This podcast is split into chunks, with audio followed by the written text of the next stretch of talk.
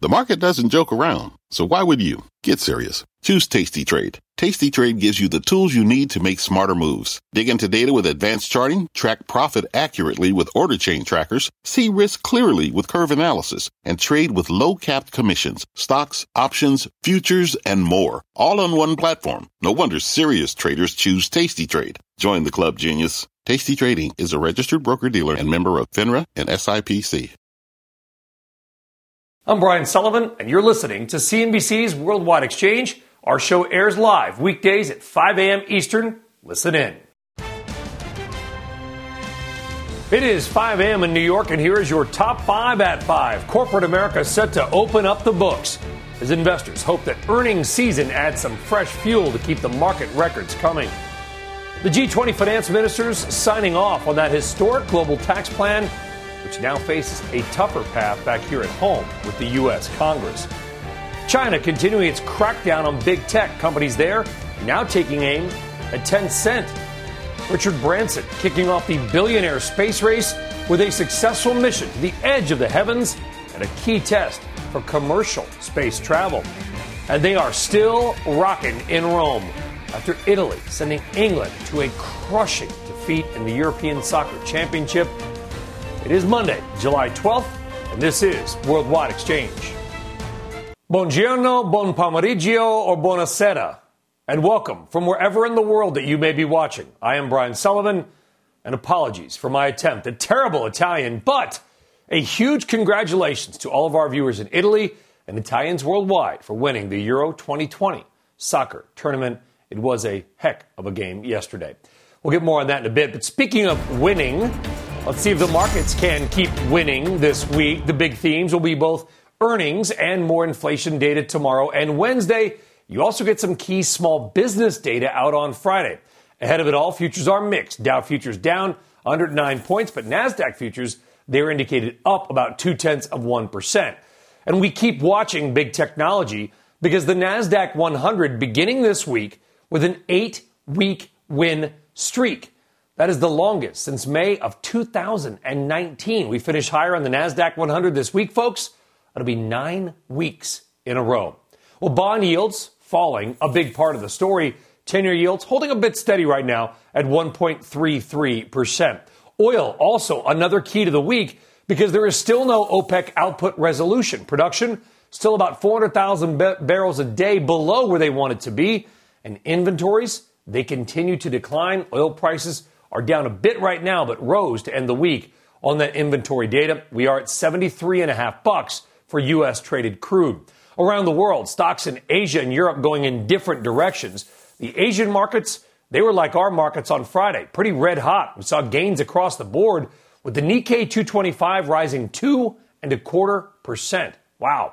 But in the European markets early trade, not the case. We are seeing declines there. Not big ones, but we are down a couple of tenths of 1% across the board, with the exception of the Italian market. And after that game in Euro, why not? The Italian market should go up. Everybody there, no doubt, is going to be in a good mood today and probably the entire week. All right, now to some of this morning's top stories globally. The G20 officially throwing its support behind that historic global tax plan. Finance ministers from the group formally backing the agreement during a meeting in Italy over the weekend. The plan, which is seen as crucial to President Biden's plan to raise corporate taxes, must now be approved by the U.S. Congress. Top Republican lawmakers are downplaying the likelihood of that happening. Meantime, China's crackdown on big tech continues, with antitrust regulators reportedly focusing on the music, music streaming giant arm of Tencent. According to Reuters, officials will order the company to give up exclusive rights to music labels. Tencent Music had been pursuing exclusive streaming rights with several major record labels. The reported move comes after Chinese officials announced plans to block Tencent Holdings' plan to merge the country's top two video game streaming sites, Tencent down a bit in the free market. And the Wall Street Journal out with a new report last hour that TikTok owner ByteDance, also of China, shelved its plans for an offshore IPO indefinitely earlier this year this after Chinese regulators told the company to focus on addressing data security concerns. And after nearly two decades of preparing, Sir Richard Branson officially achieving his dream of reaching space. Branson, along with five others, taking part in the suborbital mission over the skies of New Mexico yesterday. Branson and Virgin Galactic getting a leg up on Jeff Bezos and his Blue Origin in the billionaire space race. Bezos, for his part, set to take part in his company's first flight in just over one week. All right, more on all these stories ahead in the next hour, but right now back to the markets and your money, and we are gearing up you guessed it, another earnings season. Hard to believe, but true. And you got the banks in focus this week. Look at the names out JP Morgan, Goldman tomorrow, BlackRock, Citi, Bank of America on Wednesday, Morgan Stanley on Thursday, and a train company, Kansas City Southern, out there on Friday. Let's talk about the setup now in the week and bring in Robert Teeter. He is head of the investment policy and strategy group at Silvercrest Asset Management. Robert, good to have you back on. We are coming in with strengths. We got record highs on all the major indexes. You heard my stat on the NASDAQ 100, basically two month weekly win streak for it. Do you anticipate the strength to continue, or are we going to see a little summer volatility ahead? Well, good morning, Brian, and thank you. We are in an interesting and choppy period here. I think if you step back and look at the big picture, uh, this bond market's been trying to sniff out the slowdown that they think is coming for a while. Um, I think that that's the classic classic way to look at things. Um, but in this instance, I think the economy and the backdrop going forward are pretty strong. And so I think you're going to see this balance, this back and forth, this tug of war between the growth and value sides, between the organic cyclicals uh, and the uh, cyclical cyclicals from COVID. Yeah, what does that mean to you? Does that mean just buy large cap industrials or does that mean go small cap? Because the one group that has not participated as much, although it did have a heck of a run to end last year and into this year, are the small caps. That's right. Well, I, I, think we're going through a transition here, and part of the transition is in regards to time frame. So this market really sniffed out the bottom by about a month ahead of time. Uh, it sniffed out the top, meaning the recovery in the economy, by about seven months. So now we're in this sort of back to normal mode where you're looking ahead six, seven, eight months at a time. And as we go into earnings season, as you noted, um, I think the earnings numbers are unquestionably going to be very strong. But the question is going to be what comes next and what's after that. And I think we're seeing some of that in the leadership shift that we've had as well. So if you look at the industry groups that have done the best off the bottom, uh, off the recovery that we've seen since the vaccine news came out, of those top 40 or so industry groups, only about 10 of them are still in a leadership role right now. And so that's all part of this tug of war, this back and forth transition, and why I think you need some of the balance between things like you talked about, industrials and small cap, um, but also some of the technology names. Yeah, wow. Interesting stat there. 30 of those subgroups fading away, certainly as the reopen happened. As many people say, you only reopen an economy once, or at least let's right. hope that's the case. We want to go, as the great Wayne Gretzky said, Robert. I'm not much of a hockey fan, but to where the puck is going, not where it is. So, in your mind, nine, 12 months out from now, where is the stock market puck going to be? Well, I think the backdrop is still going to be pretty favorable. So we're going to return to an economy that's probably a bit better than normal. Uh, it's not going to be a boom and then a bust. It's going to be a boom followed by a better than better than normal. Uh, and I think in a better than normal environment, you want some things that that have some of that cyclicality to them. So I don't think you want to abandon the industrials. Uh, some of the stories that you talked about with regard to China and elsewhere point to a domestic economy being pretty strong and a lot of focus on getting jobs back. That's supportive of small caps. Um, and I think you don't want to abandon technology here. Yeah. As you noted, it's been very strong, and that's where some of the strength is going to continue into next year and beyond. Finish my sentence for me, Robert. The biggest risk to the stock market right now is inflation. Uh, and I think we've got one more reading coming up. In my mind, it's fading. Uh, so the, the numbers are going to get sequentially slower. It's still going to be a risk factor. Uh, it's been in the headlines for a long time, but I think we're getting past that window of inflation risk, and we're going to start looking ahead to next year. All right, Robert Teeter, obviously in the transitory camp, a la the Federal Reserve. Robert, a pleasure to have you back on to kick off the show and kick off the week. Have a great day. Talk to you soon. Thank, Thank you. you. All right, you're welcome. All right, we are just getting started here on Worldwide Exchange. When we come back, your big three money movers of the morning, including Facebook, getting a new look from overseas regulators. Elon Musk set to take the stand over Tesla's role in the more than $2 billion deal to buy SolarCity. And Congress getting back to work after an extended break, with Democrats looking to lock in legislative victories on President Biden's agenda. Jimmy Pethokoukis lays out where they might get wins where they might get fights, and what it all means to you, the investor and CNBC viewer. We are back with a lot more right after this. What does it mean to be rich? Maybe it's less about reaching a magic number and more about discovering the magic in life. At Edward Jones, our dedicated financial advisors are the people you can count on for financial strategies that help support a life you love. Because the key to being rich is knowing what counts. Learn more about our comprehensive approach to planning at edwardjones.com slash find your rich. Edward Jones, member SIPC. At the UPS store, we know things can get busy this upcoming holiday. You can count on us to be open and ready to help with any packing and shipping or anything else you might need. Is there anything you can't do? Um, actually, I don't have a good singing voice. the UPS. Nope. But our certified packing experts can pack and ship just about anything. At least that's good. The UPS store. Be unstoppable. Most locations are independently owned. Product services, pricing, and hours of operation may vary. See Center for details. Come in today to get your holiday goodies there on time.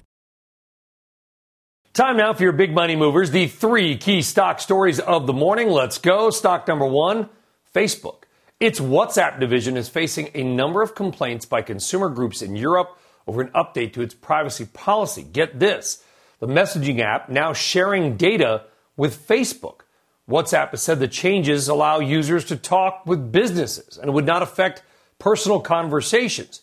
Consumer groups have filed complaints with regulators saying that WhatsApp is basically unfairly pressuring users to accept the new policy. Stock number two, Nordstrom. It has bought a minority stake in the division of British retailer ASOS that owns brands like Topshop and Topman as they eye younger shoppers. Terms of that deal have not been disclosed. The ASOS brands will be available in Nordstrom stores, and ASOS shoppers will be able to pick up and return items at Nordstrom and Nordstrom Rack physical locations. And last but not least, stock number three, that is Flipkart, the Indian retailer owned by Walmart, raising 3.6 billion in funding. This latest round values the company at nearly 38 billion. The funding round was led by Walmart, as well as SoftBank's Vision Fund and Singapore's sovereign wealth fund GIC. All right, on deck, a lot more to do. And despite some huge numbers lately, is there more turbulence ahead for air travel's recovery? The new comments from United CEO on the airline industry's rebound are catching some ears ahead.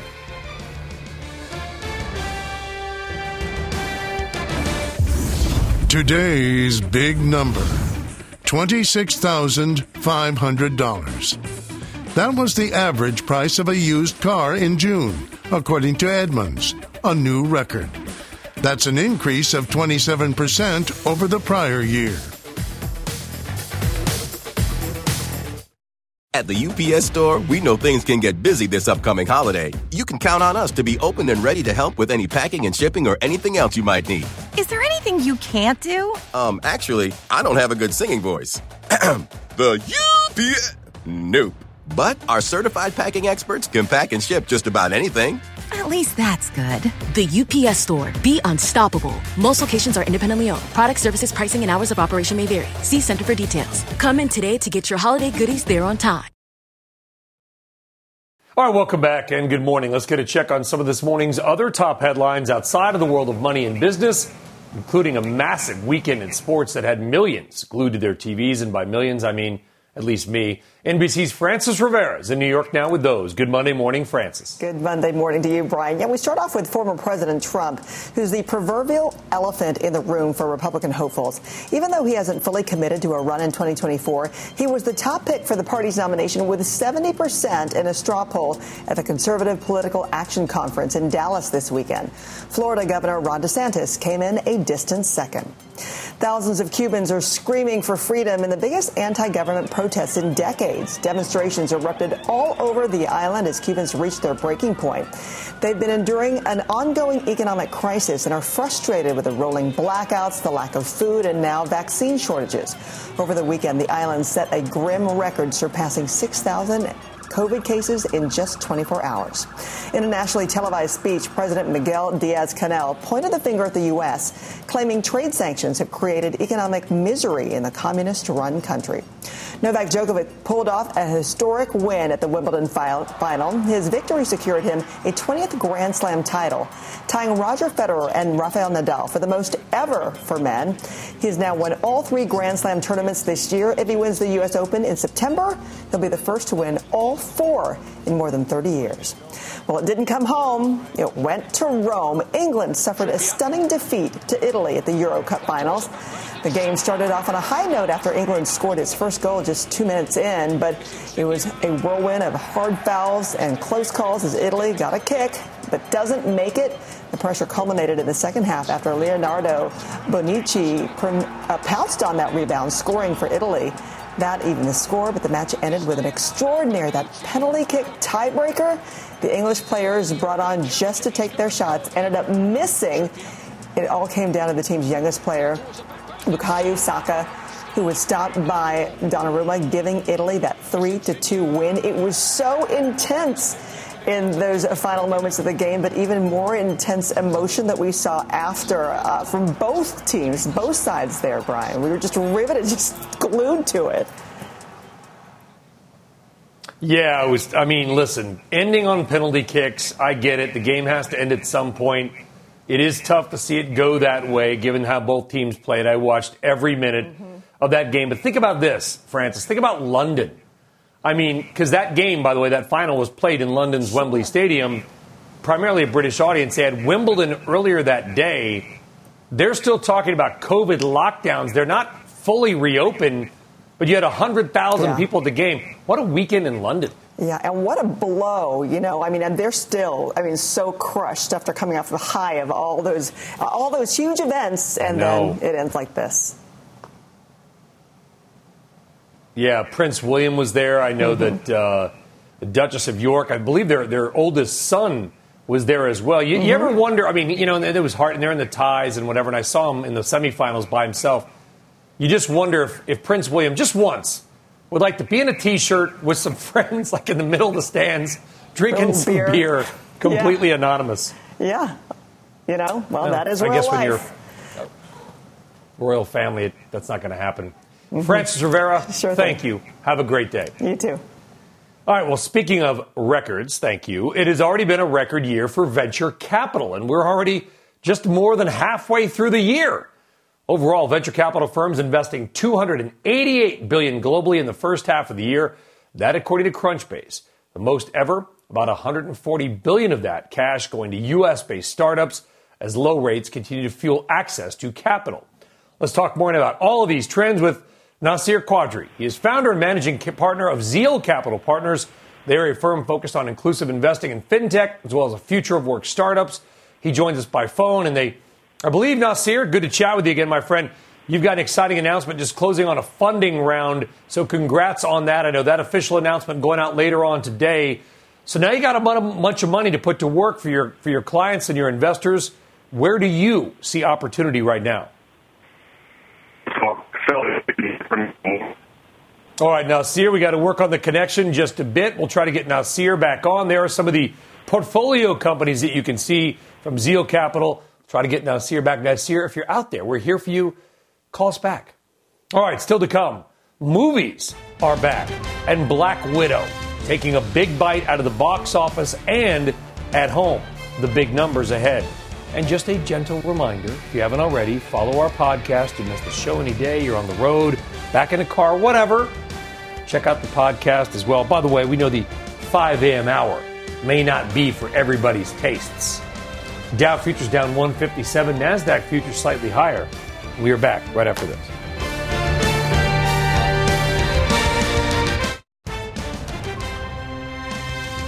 It's that time again. Earnings are back upon us. Will the numbers justify record stock markets or send investors running scared? One small step for man, one giant leap. In the billionaire battle over commercial flights of space, as Richard Branson carries out his historic mission to the edge of heaven. And your morning RBI will blow your mind on just how much some of the uber rich gets me all choked up just thinking about it, are willing to pay for a small slice of asphalt. The world's most expensive parking space ahead on this Monday, July 12th, and this is Worldwide Exchange.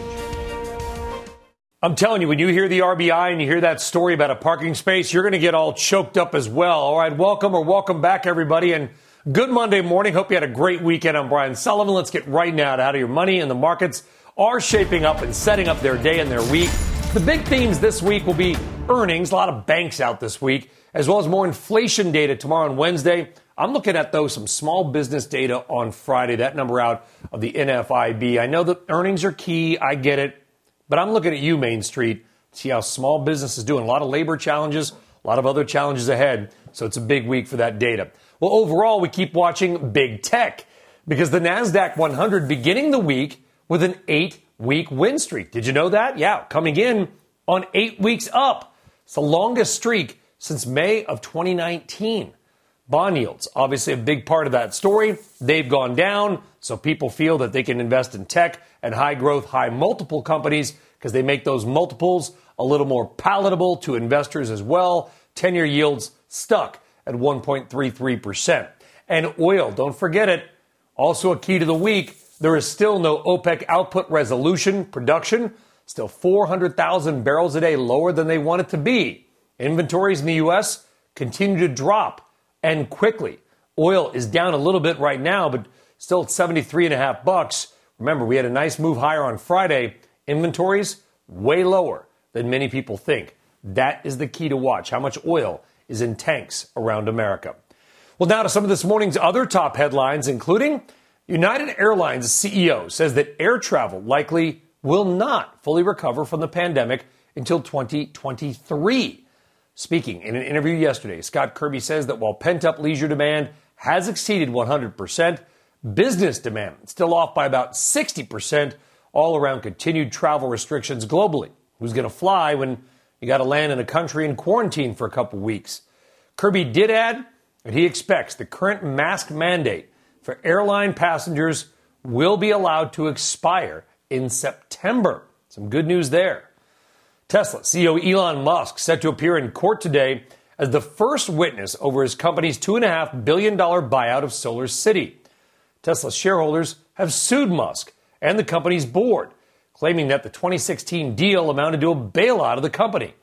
They also claim the deal unfairly enriched the Musk family, with Elon serving as chairman of both companies at the time. He has insisted he was fully recused from negotiations over the deal. And the movies, they are officially back. Black Widow, proving to be a hit at the theaters and at home. The latest Marvel film pulling in $80 million at the domestic box office at its debut weekend. Disney also sang and made 60 million globally via the Disney Plus streaming service. This marks the first time that Disney has shared information about movie sales earned from streaming. Overall, the numbers together, a big weekend for Black Widow. Now to Washington. How's that for a transition? The web of intrigue. The Senate is back in town this week. Democrats racing against the clock, to try to get President Biden's infrastructure plan approved, all before Congress's August recess. Senate Majority Leader Chuck Schumer telling members of his party that lawmakers may need to work through that break to get the job done. For more on everything that Congress is trying to get done and what's likely, Let's bring in Jimmy Pethokoukis, American Enterprise Institute economic policy analyst and a CNBC contributor. Jimmy, it's good to have you back on. Good to see you. What do you think Congress will and will not be able to get done? Well, I'm not sure what they're going to get done because I know that they're not sure what they're going to get done. Uh, whatever gets done really should be this month, even if, even if they have to delay that recess somewhat, which is not the Senate, which is not certainly unprecedented. You don't want to end up wasting July and then August and then come back at some point in September and still have not resolved the key issues. And one of the key issues really is that second bill. We had like the infrastructure, like bipartisan compromise. Then you have that second bill, that reconciliation bill. Uh, you know, some progressives want it to still be six trillion. Joe Manchin wants it to be a whole lot less than that. And they need to figure out that top line number and how they're going to pay for it before the infrastructure thing can happen So some pretty big decisions, some pretty big negotiations that still have to happen. And preferably for Democrats, they should happen fast. Do you feel like some of the momentum behind some of the really, really big numbers, the six trillion, do you feel like some of that momentum has stalled over the last couple of weeks? That maybe the Kyrsten Sinemas, the Joe Manchins, some of the other moderates of the world simply, given the, how fast we're recovering, just may not be able to sell it to their electorate. Yeah, that's the thing. When you're sort of in the middle of a crisis, it looks like, wow, we need to do a lot. The government needs to do big things. Uh, we're going to be getting more, some, you know, continue to get some big job numbers. We're going to be getting some crazy big GDP numbers. And it's not, even though this isn't supposed to be stimulus, it's supposed to be sort of you know, long term spending, it's not going to look like we're in a crisis. And the other big number people are going to see is, are these big deficit numbers. I think progressives in the Democratic Party who are very excited because they thought they're going to have a massive election win, talking about a transformational presidency and all that, they need to adjust to this reality. They have basically a deadlock Senate, narrow House majority. Yeah. And some of those key senators don't want those big tax hikes and they don't want $6 trillion in spending in addition to all the other spending we've done so far. Yeah, if you go back in history, and I know you and I talked about it before, Jimmy, I know people don't realize this. You go back 200 years, it's the narrowest margin of, of power by any party, Republican, Democrat, Whig, no nothings, whatever, bull moose, in history, or at least going back 150 plus right. years. You're right. They've got to tread that line. And listen, Americans are smart. They know that this is the biggest, the reconciliation bill would be the largest bill in terms of money in the history of the United States. You got to pay for it somehow. Corporate tax increases, increases on the wealthy. It's not going to raise enough. So either load the debt up or taxes have to go up. What do you think will be the ultimate solution if there is one? Listen, it would be an existential threat to Democrats, you know, holding on to Congress. Somehow this whole thing should should fall apart. That cannot happen. Uh, the economy is going to be booming. That's going to be great for Democrats uh, for their midterm elections. I think that, I think I really think they're going to pass the infrastructure, passing a reconciliation bill that progressives are going to think is way way too small. Uh, in fact, some of their some of their wants have gone up rather than the other way. I think we're going to get that boy, uh, you know, don't yeah. hold me that it's going to be July rather than than the fall. But th- they need to do it so much that it's hard to believe them not getting it done. I'll be honest, the odds of that aren't zero. Well, and and a lot of the a lot of the Democrats, particularly in the House, are looking at next year's midterms and thinking, you know, I want to get that passed, but I'd also like to get reelected. And people are frustrated because they realize that the taxes, or at least some some form of revenue raise, is likely to be there. Jimmy Pethokoukis, man, always a pleasure to have you on. Good Monday morning. We'll see you soon, Jimmy. Yep, we'll see you later. All right, take care. All right, so let's get back down and talk more about a record year for venture capital. I mean, think about that, a record year already, and it's, what is it, July 12th? Let's welcome back in Nasir Qadree. He is founder managing partner of Zeal Capital Partners. Nasir, it's good to have you back on. Uh, again, congratulations a new funding round, and it'll formally be announced. I hope I'm not breaking any news on you because it's going to be formally announced in just a couple of hours. How hot is the VC market right now? I mean, where are you seeing the most opportunity? Because you got some money to work with. Yeah. First of all, Sully, again, it's great to see you and be with you this morning. Um, it, it, it, VC market, the private markets in general is hot, and we're we're so excited to partner with a plethora of financial services firms, private foundations, um, endowments, such as HBCUs like Hampton University, uh, for example. But for us, we back in 2019, we actually did a supply and demand uh, market mapping analysis and uh, across two verticals, the fintech sector and the future of work. And so we see a huge market opportunity across these two sectors as it means also to narrow our wealth and skills gap across the country. And so um, for Zeal Fund One, our inaugural fund, we we today, as you mentioned, we have announced our oversubscribed fund of 62.1 million in efforts to back early stage, high growth, um, uh, in private private companies that are rethinking the building blocks of wealth, mm-hmm. from education to employment uh, to financial wellness. Yeah, and you're doing something a little bit different. The inclusive investing, sort of focusing on economic impact in communities. Esusu, not Isuzu, the car company, Esusu uh, is a company that helps people with rent and figuring out financial wellness. You're doing things a little bit differently, but you know as well as I do, Nasir, at the end of the day, the people that invest in your fund, they want to do good, but they also want to make their money back plus a little bit. You know what I mean? So, how do you sell the inclusive investing idea and say, yeah, we can do good, but we can also be profitable and make a lot of money from these investments? Yeah, that's exactly right, Brian. It's it's the way access to capital has worked over decade plus really hasn't worked for everybody, particularly investable entrepreneurs like women and people of color. And so inclusive investing to us is a new investment discipline where we have ESG over here and financial services over here. It's, it's a market back, five prong market back strategy that allows us to widen our lens, not just backing companies from very few places, but also um, um, best positioning these companies to outperform. And so we believe when you are a diverse fund manager, you have a diverse fund managing team, you will organically over index your allocation into more women and people of color, including other, other companies, um, across the country. And then being more geographic inclus- inclusive, right? And so being proactive and, uh, thinking thoughtfully about investing in, in companies that, that are headquartered outside of Silicon Valley, New York and Boston. And of course you have your investment focus and then we have an impact lens. And so it's, it's yeah. a market back approach that allows us to widen our lens and best position our companies to outperform as well. And you're living it because you're in what I call the new Wall Street, or at least the capital of capital, which is Washington, D.C. Very quickly, Nasir, you also focus a lot on the future of work. Where do you see geographically some of these opportunities? I mean, everybody talks Nashville and Austin. I get that. Where else are you guys looking? So we're looking all across the country, Sully, right? And so of course, over the past year, our workforce has become a bit more evenly distributed.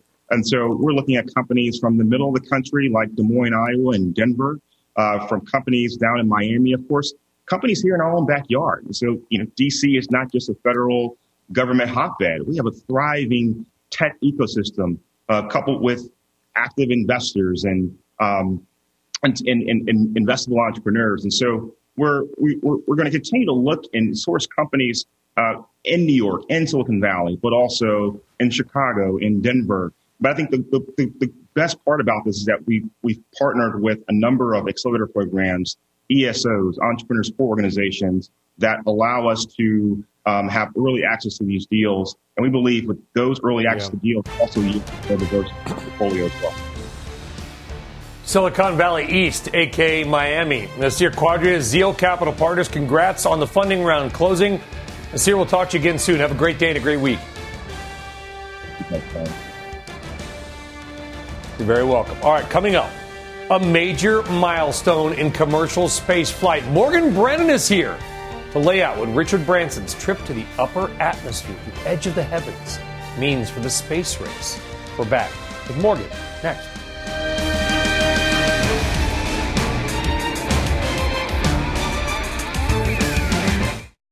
Let's get back down one of this morning's, maybe one of this year's top stories. And that is Sir Richard Branson's Virgin Galactic successfully carrying out its first flight to the edge of space in a landmark flight for the commercial space travel sector. Morgan Brennan joining us now on the phone. She was there in New Mexico following that flight. Morgan, great to have you on. I don't know, it's like two o'clock in the morning, whatever it is there. What was it like? Put us on the scene. It's uh yeah, it's it's a little dark, it's a little early still here in New Mexico, but I mean, Brian, it was just an incredible day in the New Mexican desert, a major milestone for Sir Richard Branson, for Virgin Galactic, but also for space, commercial space overall. So after the company successfully completed its Unity 22 mission, this was the first ever fully crewed flight to the edge of space for this company. For Branson, I spoke with him. This has been 17 years, a billion dollars personally in the making? Everything I'd envisioned it would be, and a thousand times better. I mean, it's uh, uh, absolutely impossible to give it yeah, to describe it unless you're actually doing it. And, and, and I hope we can get thousands and thousands of people to be able to experience what we experienced today.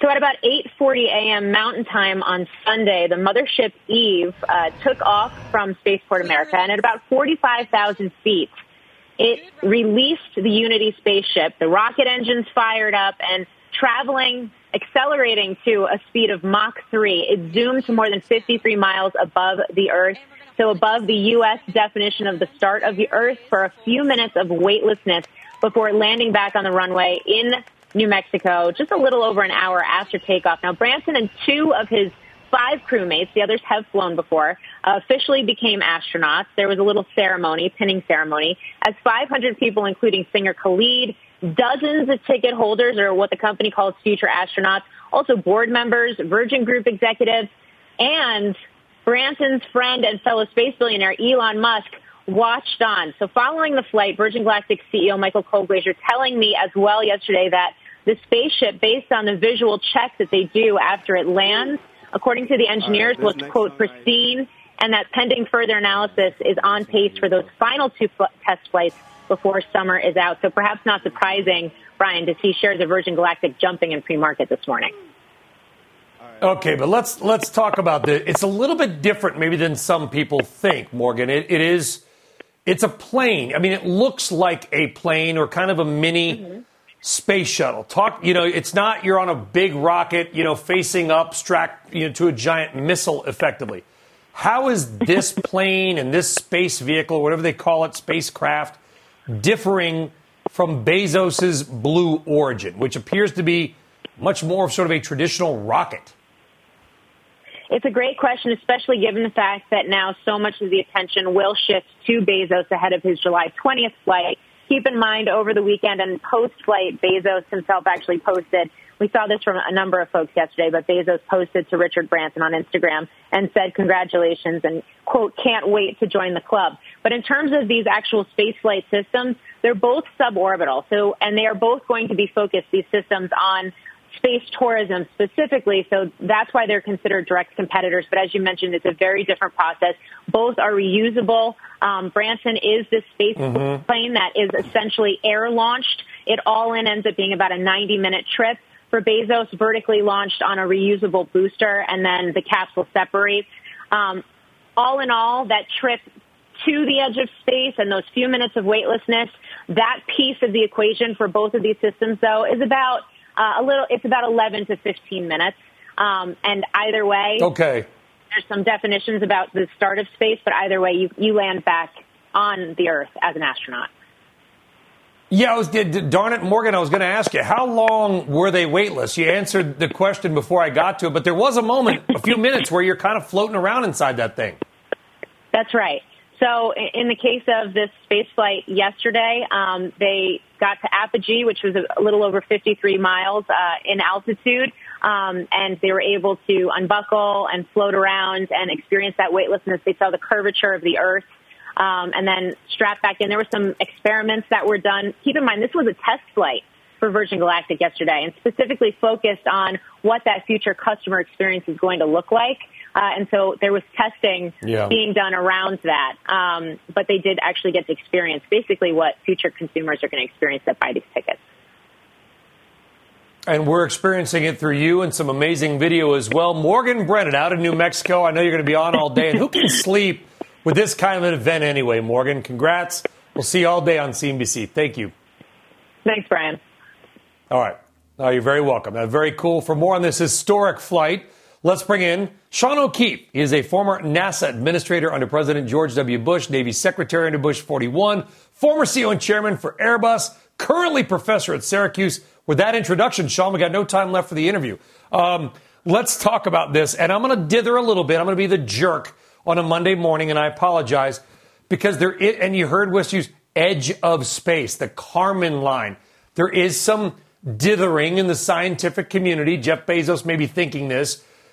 Did Richard, Sir Richard Branson really go, quote, to space? Absolutely. Yeah, there's no question about it. But this is the historic first here.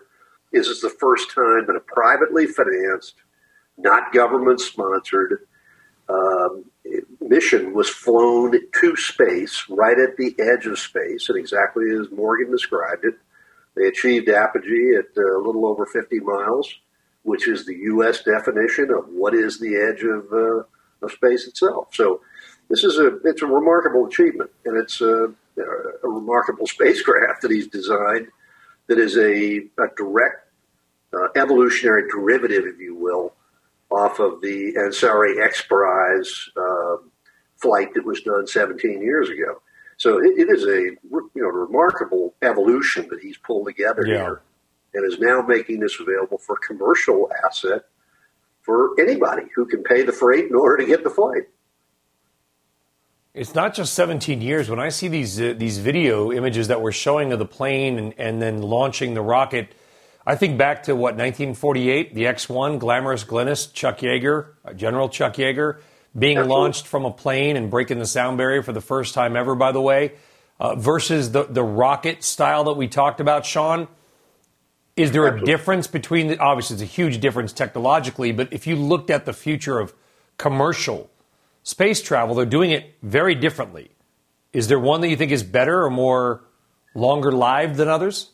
I think they both have assets and advantages, but this particular airframe and the capability here, it, this is novel. This is a unique characteristic, and you're right. It traces its origins all the way back to Chuck Yeager and the, you know, the X-15 and so forth going forward. So this is a um, one of the one of the real challenges is getting over the hurdle of can you access space from a runway, from a you know a, a aircraft or a spacecraft that is uh, essentially designed the same way an airplane is to launch with a pilot that can be maneuverable into space. And that's what this is the beginning of right here. And again, the X Prize uh, uh, effort that was uh, achieved in 2004 um, was that first kind of achievement with only a couple of folks aboard. This time now he's expanded it. He's got room for you know, customers and all that. So this is opening up that particular yeah. capability. But the real historic achievement is this is the first time you've seen a human access space in a yeah. privately financed venture for which they are strictly there for no mission purpose other than the experience. Other than to do it. yeah. Yeah, they got to bring the they bring the cost down a little bit. More people could throw their hat in the ring. That will come, like with everything else. Virgin Galactic stock up nine percent right now on this amazing weekend. Congrats to everybody involved. Sean O'Keefe, Thanks for joining us. Do appreciate it. Thank you. Appreciate it, Brian. Thank you. All right. You're very welcome. All right. Coming back in a moment, we'll talk more about the markets with Valerie Grant of Alliance Bernstein. We are seeing Dow futures down three tenths, NASDAQ futures up two tenths. We're at record highs and an eight week win streak for the NASDAQ 100. We're back right after this. All right, got some breaking news out of China right now that is hitting shares of the ride hailing company Didi company announcing it is taking down additional apps in China from the App Store following orders from the Cyberspace Administration of China. Didi says it expects that app takedowns may have an adverse impact on revenue in China. That stock is down 4%, continues the crackdown on big tech from the Chinese government coming down hard on a number of the company's biggest, or the country's rather biggest companies as well, going after Tencent and Tencent Music over the weekend too. It's a story we will continue to watch. All right, back down to the overall macro markets as we kick off the week, sitting at new record highs. Bring in Valerie Grant, Senior VP and Senior Portfolio Manager for Responsible Investing at Alliance Bernstein. Valerie, good Monday morning. Good to have you back on. Um, listen, I know you're not a fan of energy. You do socially responsible investing. That does not fall in your in the game plan there. Energy has been hot, but the markets have been able to make new highs, even with energy being a fraction, I mean, like what, 4% of the S&P 500. Is there any way for you with your edict to invest anyway on the, on the margins of energy? Yes, certainly uh, there are opportunities, excuse me, in energy. Um, energy has some unique characteristics in terms of um, the level of volatility and obviously the correlation with the commodity prices. So we're actually looking at some of the large um, energy companies now and also some of their suppliers uh, to really try to interrogate which ones are actually being proactive and pivoting uh, to a more um, uh, uh, fossil fuel, um, less focus on fossil fuels and more focus on renewables. We know that many of them, I'm sure you're familiar with what happened with ExxonMobil in terms of the uh, changes to their board of directors. But my sense is that even the large oil and gas companies are going to be taking action on climate change. And so there could actually be some opportunities there for the companies that are, are proactive to have a, a place in our portfolio. Yeah, a lot, a lot, of companies say things, they say nice things. Not right. a lot of companies do the nice things as well. Overall, though, Valerie, listen, 38th record close of the year for the S&P 500 if you're counting at home. Nasdaq 100 on an eight-week win streak, but a lot of uncertainty about how much better the economy can really be. Are, are you getting a little wary at, at any point about valuations here? Uh, not really. I think that the key issue going into the uh, next uh, round of earnings will actually be how are corporate profits performing? And I, my sense is that we're going to see some pretty strong results um, because you have to remember there are two factors. There's the multiple on the market, and then there's the underlying earnings, right? And I think we should uh, probably see some uh, better than expected performance really across different different sectors. So I'm I'm, I'm not too antsy uh, right now in terms of the uh, valuation overall. And we got earnings season kicking off tomorrow, and what the next two weeks going to dominate the news cycle. What are you? Sounds like you're expecting some pretty big things, Valerie. Yes, I, I think we'll we'll see some strong results. Obviously, we kick off early with financials and then we move through um, each of the various sectors. It'll be interesting to see what's happening in the consumer um, sector in particular. The health of the consumer is absolutely critical. And then also, what is baked in in terms of any uh, type of inflation that companies are absorbing. Some companies are seeing inflation in terms of their, uh, their inputs and, and coming from their suppliers. There's a question, though, as to which ones are actually able to pass that through uh, to their end customers. And so I think that's where the questions will lie. You know, that's where the uncertainty yeah, is. whether right or not, yeah, those higher costs will eat it, eat into their margins as well. That's going to be the watchword of earnings season. I, we do a word cloud on the word inflation for the next two weeks. Valerie Grant, good to have you back on as always. Have a great day and a great week, Valerie. All right. Thanks, Brian. Good to be here. All right, you're very welcome. Take care. All right, and that does it for us. No RBI today. Ran out of time. Hey, you got a space story. What else do you expect? We'll bring it tomorrow, folks. Markets are mixed. Have a great day. Squawk in the gang, picking it up next. You've been listening to CNBC's Worldwide Exchange. You can always catch us live weekdays at 5 a.m. Eastern only on CNBC. Life is a highway and on it there will be many chicken sandwiches. But there's only one McCrispy. So go ahead and hit the turn signal if you know about this juicy gem of a detour.